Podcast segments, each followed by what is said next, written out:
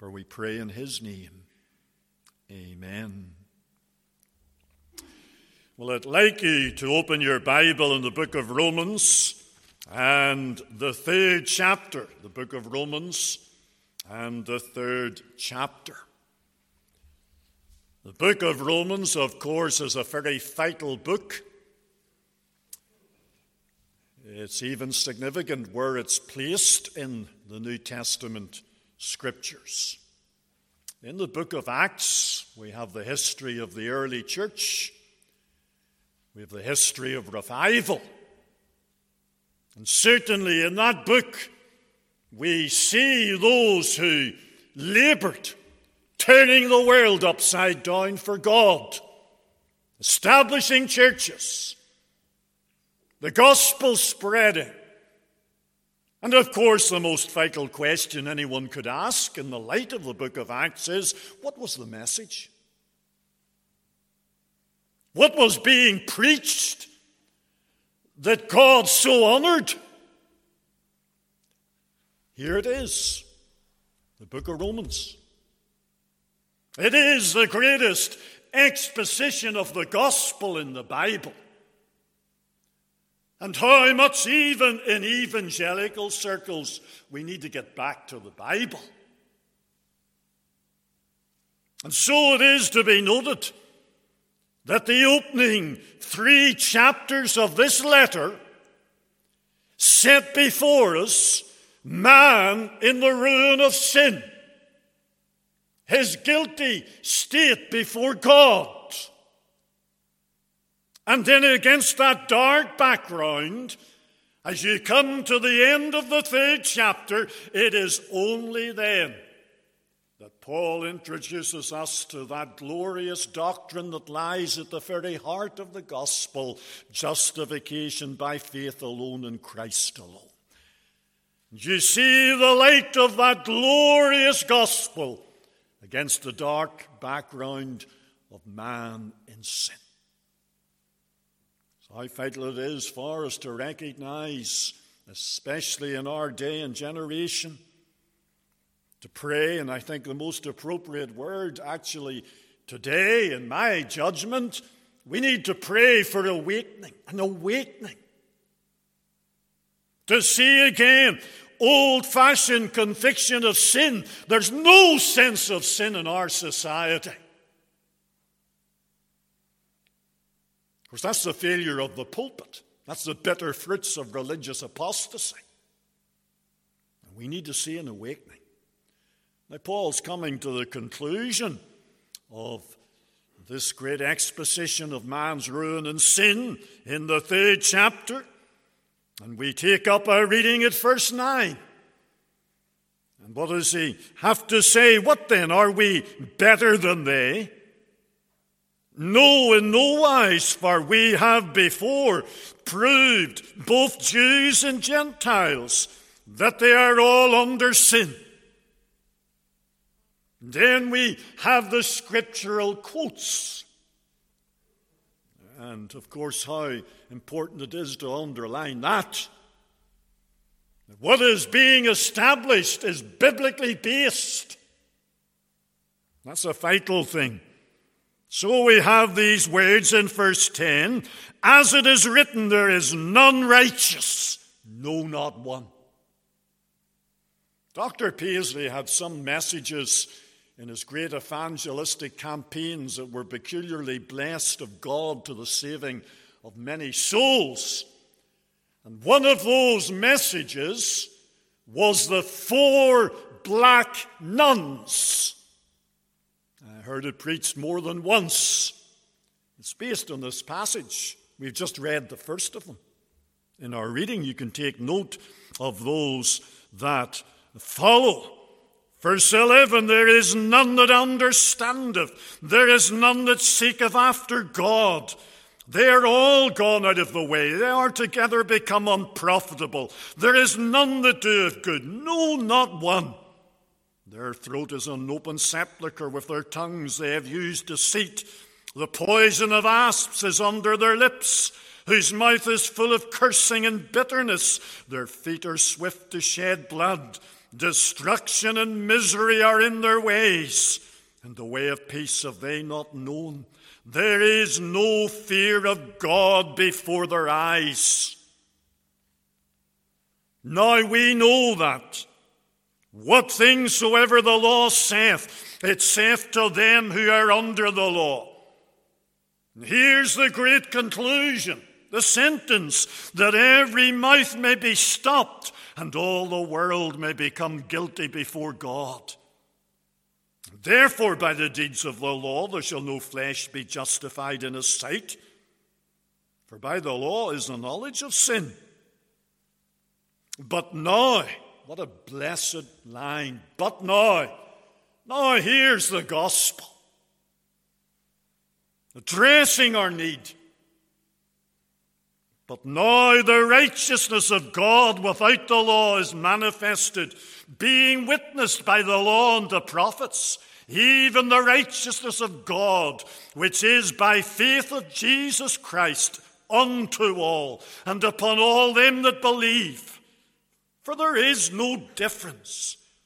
For all have sinned and come short of the glory of God being justified freely by his grace through the redemption that is in Christ Jesus, whom God have set forth to be a propitiation through faith in his blood, to declare his righteousness for the remission of sins that are past through the forbearance of God, to declare, I say at this time, his righteousness, that he might be just and the justifier of him which believeth in Jesus. Amen. May the Lord add his blessing to this reading from his inspired and precious truth. Now I'd like you to turn in your Bible to the Gospel of Luke and to chapter 18. The Gospel of Luke and the chapter 18. We're just reading a few verses here, beginning in the first nine, well known parable.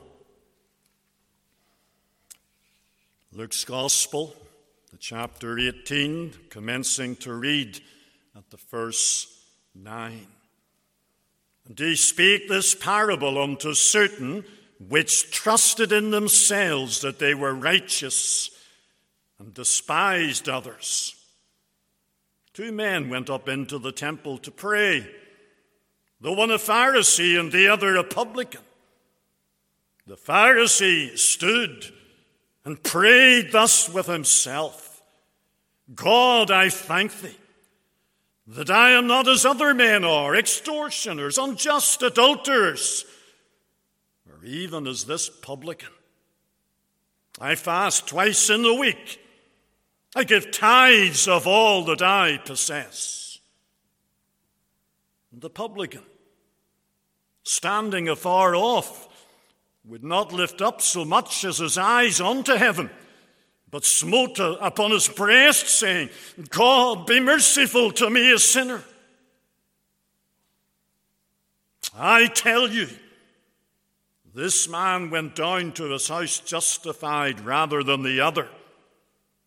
For every one that exalteth himself shall be abased, and he that humbleth himself shall be exalted.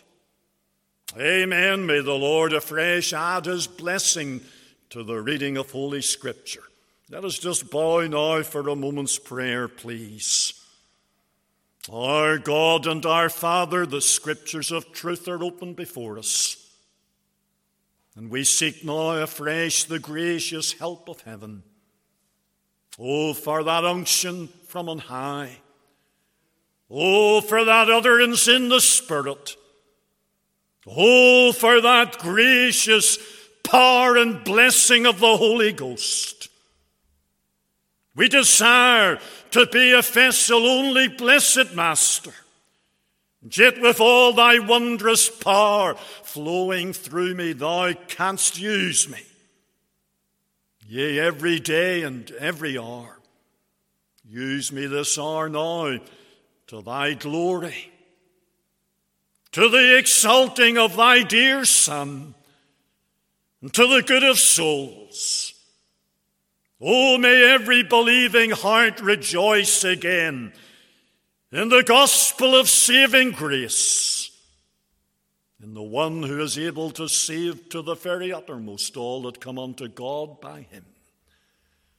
And oh, for any among us who are yet unsaved and unconverted, we pray for their salvation. Speak, Lord, to them. The voice of the preacher cannot reach the heart. Thou art the one that can speak. Oh, speak that word of power. Awaken the soul. And oh, that they would be brought to know the Savior. We pray for his sake.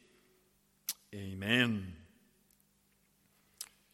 What we have read, I do believe, could be well described as one of the most poignant pictures of a sinner in the inspired portrait gallery of those saved by the free grace of God.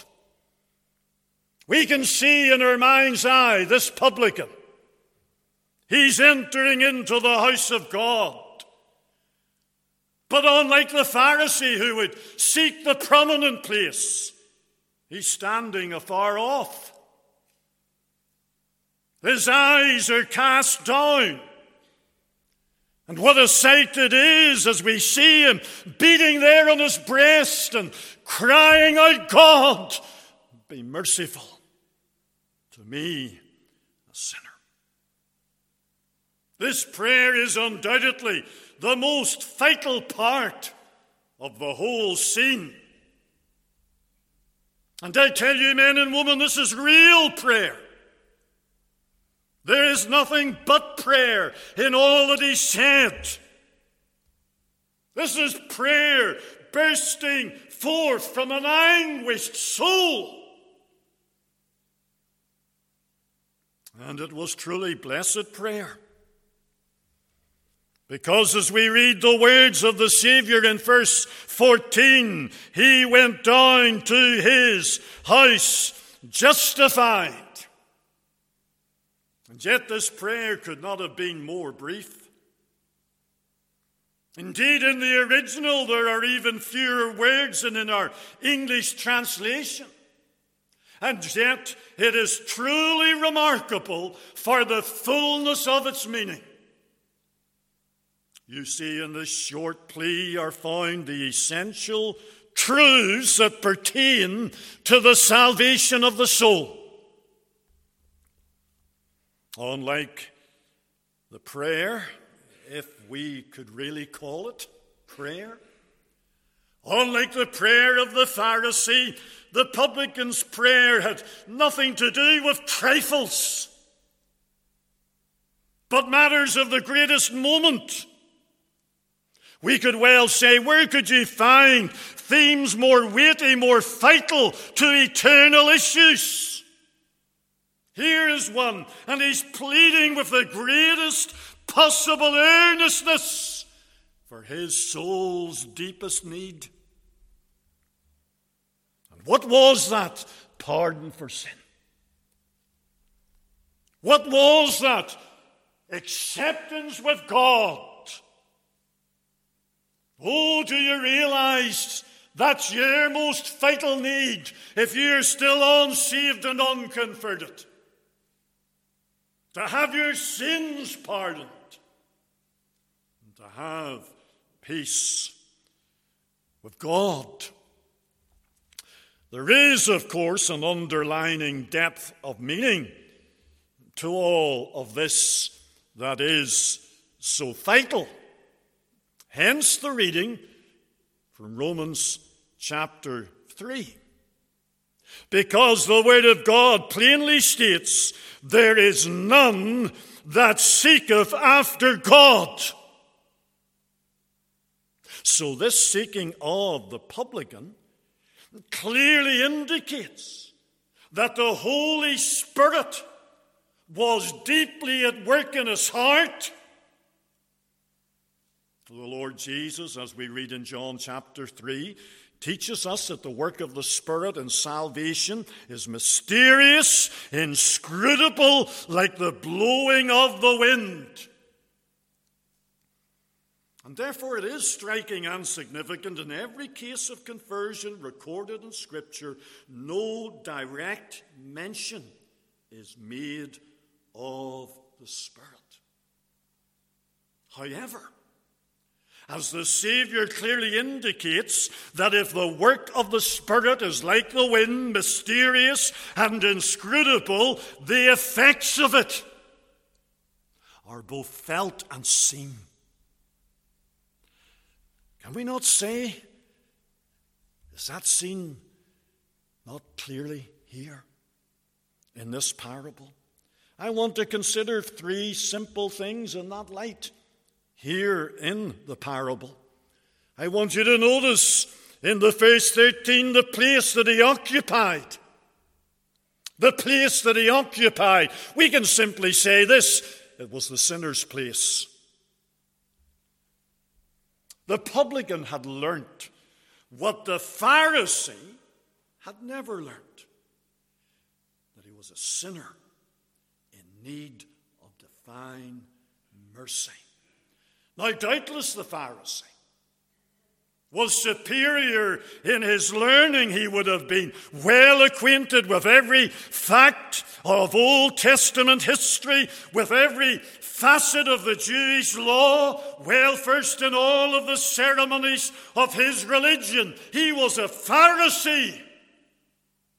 But alas, he was ignorant of that which is basic to all true religion. Not in our Greek language here. The publican is saying emphatically, God be merciful to me, the sinner. What a stranger the Pharisee was to that. My, the publican was really giving this kind of emphasis. If there's not another sinner in the world, I'm one. Unlike the Pharisee, the publican saw in himself nothing but sin. I believe he, he felt himself even like the beloved Apostle Paul when he gave pen to those wonderful words Christ Jesus came into the world to save sinners. And then he adds, Of whom I am chief. Oh, we should take a moment just to think of that. That beloved saint of God, servant of Christ. Here he's penning the letter. And as he pens the words, Christ Jesus came into the world to save sinners. His heart's welling up. And he's constrained, yes, under the power of divine inspiration, but he's constrained to add it. Of whom I am chief. Oh, here in the parable, how evidently the publican deplored his sinfulness. You know, when we read the parables of our Lord Jesus, we should be constrained to say, Never man spake like this man. Oh, every significant gesture here reveals how deeply he felt himself a, sinner utterly undone. You'll notice there again in verse 13, standing afar off, he felt his condemnation. Unlike the Pharisee, the publican was only concerned for what he was in the sight of God. You know how often the Savior spoke of the Pharisees, that their greatest ambition was to be seen of men. But the publican is only concerned what he is in the sight of God, like the psalmist David, against thee, thee only have I sinned and done this evil in thy sight.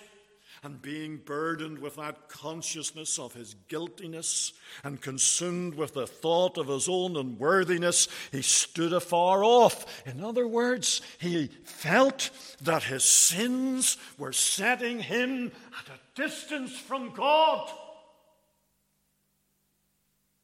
And then you'll notice what great conviction he felt. He would not lift up so much as his eyes on heaven. His sinful and guilty state was so real to him, and he felt such a deep sense of shame before God, and he was so burdened, he couldn't lift up his eyes to heaven. And then, of course, those words he smote upon his breast. Don't they speak volumes of how he felt so much contrition. The tense in the Greek language indicates that he was doing it continually. There he is, he's in the house of God, and he's beating on that breast. And like one who indeed felt more than he could give expression to. And how expressive that is of grief, of anguish, of sorrow, of brokenness of heart. I think it speaks volumes of his indignation against his sin, of his utter abhorrence of himself. He's really saying, Oh, this wicked heart of mine, this vile, rebellious, obstinate heart. Oh, let me ask you if you ever felt like that. Have you ever felt that sense of sin before God that you felt you could beat on your breast?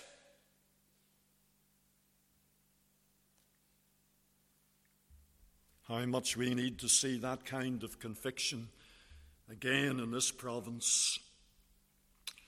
I tell you, if ever a man took the sinner's place, the publican did. And thank God for the gospel. I've mentioned it now and I'll mention it again. What a text! Christ Jesus came into the world to save sinners. I don't know how often, especially at my age, being in the restaurant, and I have to find a certain room. And up there, I can just catch there's a door up there.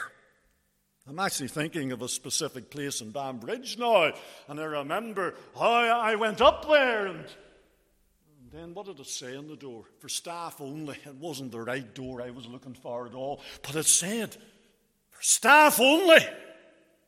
And I tell you, men and women, there is only one door by which you can approach God and enjoy His favor and His pardon and His forgiveness and His salvation. And on that door, for sinners only. For sinners only. And if you're ever to be saved, you've got to take the sinner's place. Secondly, I want you to notice in verse 13 the plea that he offered God, be merciful to me, the sinner. Now, quickly, I want you to underline a few things how passionately he pleaded. That prayer was not only short, it's sublime, it was sincere, it was spontaneous. There's nothing artificial about it, there's nothing formal about it, there's nothing forced about it. This is the outpourings of a broken and a contrite heart. This dear man meant business with God. And I want you to notice how personally he pleaded God be merciful to me He's pleading as if he was the only man on the face of the earth who needed it. Such was the burden of his heart. You know, Bishop Ryle, highly recommend Bishop Ryle in all of his writings.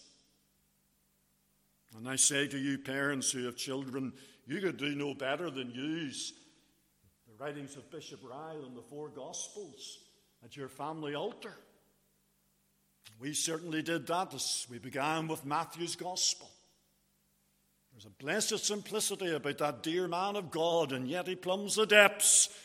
But he made this statement. He said, Vagueness, and generality are the great defects of most men's religion. To get out of we and our and us unto I and my and me is a great step toward heaven. True and saving religion is personal. It's personal. It's to be able to say, like Paul again, the Son of God loved me and he gave himself for me. I know when I was converted, one of those familiar expressions that was, it was used continually. When people were saved, they would have spoken of the day, the hour, when they received the Lord Jesus as their very own and personal Savior. And I like those terms. True and saving religion is intensely personal. Now tell me, have you had personal dealings in your own conscience, in your own heart, in your own soul? Above all, I want you to notice how powerfully he pleaded. He threw himself wholly upon God's mercy. Mercy is everything to him. It's the chief thing he desires because only mercy can span that great gulf between a holy God and such a wretched sinner as himself. God, be merciful to me, the sinner. And I'm glad God's rich in mercy. And the mercy of God endureth forever.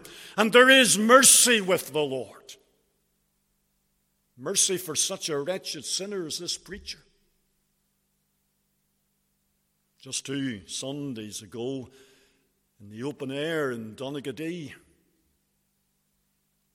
there was a man withstood, and I think you could nearly use the word violently. I don't mean physical violence. But such was his opposition to the preaching of the gospel, his hostility to the open air meeting.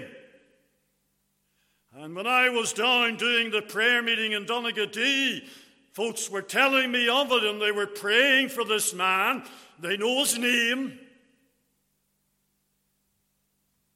And when the prayer meeting was over, I was saying to them, just having come down out of the pulpit and being among them, I was saying, you know, brethren and sisters, I want to tell you something of my testimony.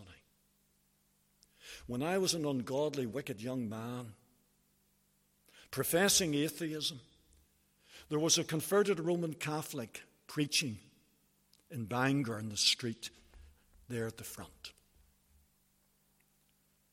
And all such meetings stirred my enmity and hostility, and I went to that man and I opposed him to his face, and I'm talking to his face shouting at him, telling him to desist.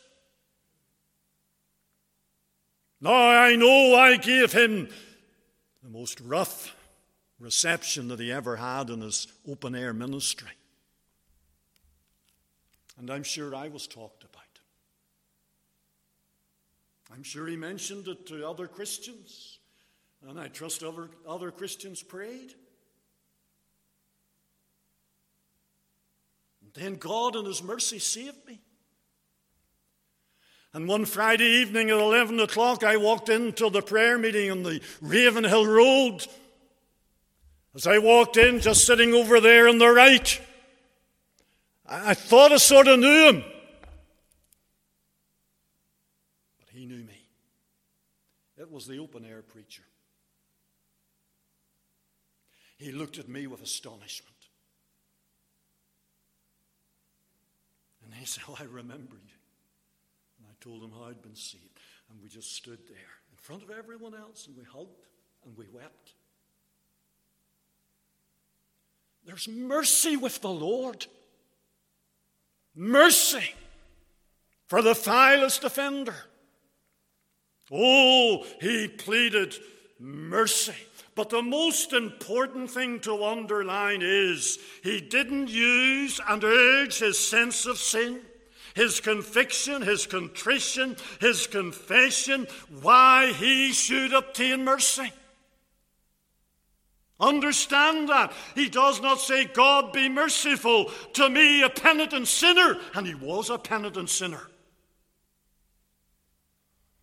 He does not plead again, Oh God, be merciful to me. Now I'm a praying sinner. And he certainly was a praying sinner. Or I'm a reformed sinner. I'm going to do better. Going to change and turn things around in the future. He doesn't plead that.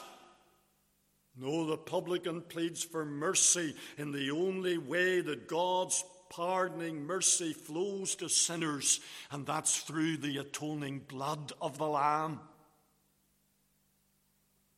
And you say, How do we know that? Because of the deeply significant word that is used here, that's translated, God be merciful, and it can rightfully be translated, God be propitiated to me, the sinner. That word is used in Hebrews 2 and 7 with reference to Christ's work of making satisfaction for sin, whereby we are reconciled to God. And that word propitiation, you remember we read it in Romans chapter 3. You'll read it again in 1 John chapter 2. It's from the same root. And significantly, it is found rightly translated in Hebrews 9 and 5, the mercy seat. And literally, the mercy seat is the place of propitiation. You see, this helps us to appreciate what it was that the publican had in view. The mercy seat covered the Ark of the Covenant containing the tables of the law. And you know, on the Day of Atonement, the high priest entered the holiest of all. He sprinkled a mercy seat with the atoning blood. Thus, God's law that justly demanded the death of the sinner was appeased and satisfied. Can you see the mighty plea of this publican?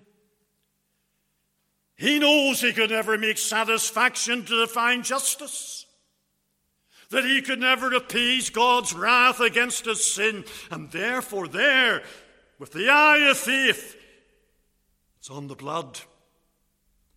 It's on the atoning blood of sacrifice. And you know, that's always the work of the Holy Spirit.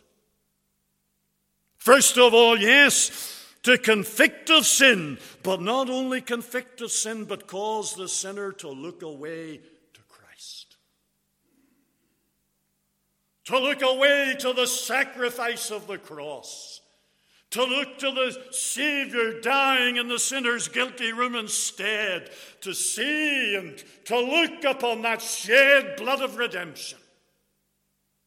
Oh, how our hymns give expression to that. Not the labours of my hands can fulfill thy law's demands. Could my seal no respite know? Could my tears forever flow? All for sin could not atone.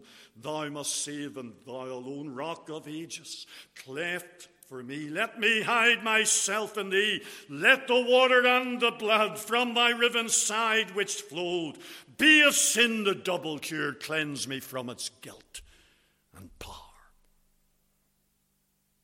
I want you to notice, lastly, the peace that he received. Just notice those opening words of verse 14. Now, if you came to the pulpit, you would see that I have those opening words doubly underlined, if not trebly underlined in red.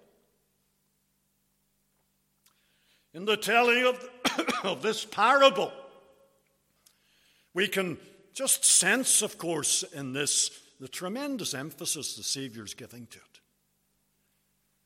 I tell you,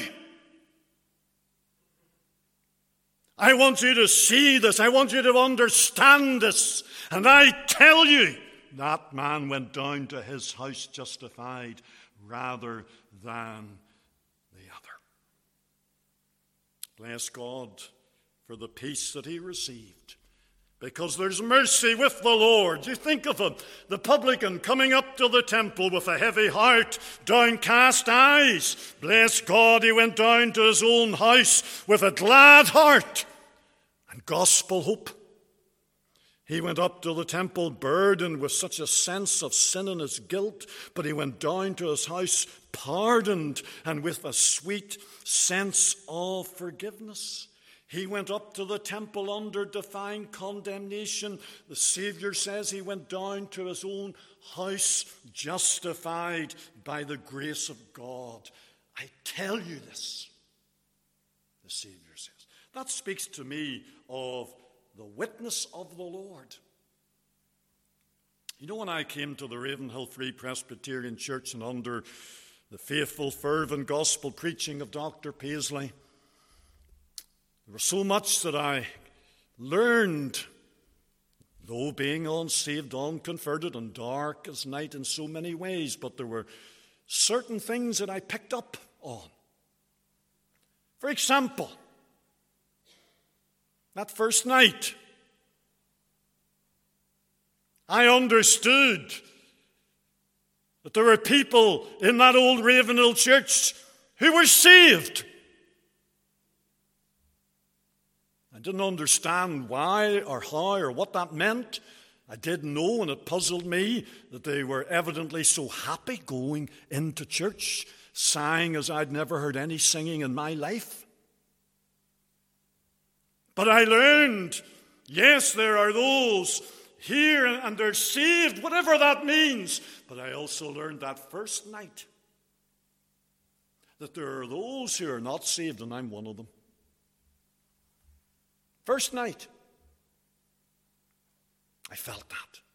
Oh, there are people here and they're saved, whatever it means, but there are people here evidently are not, and I'm one of them.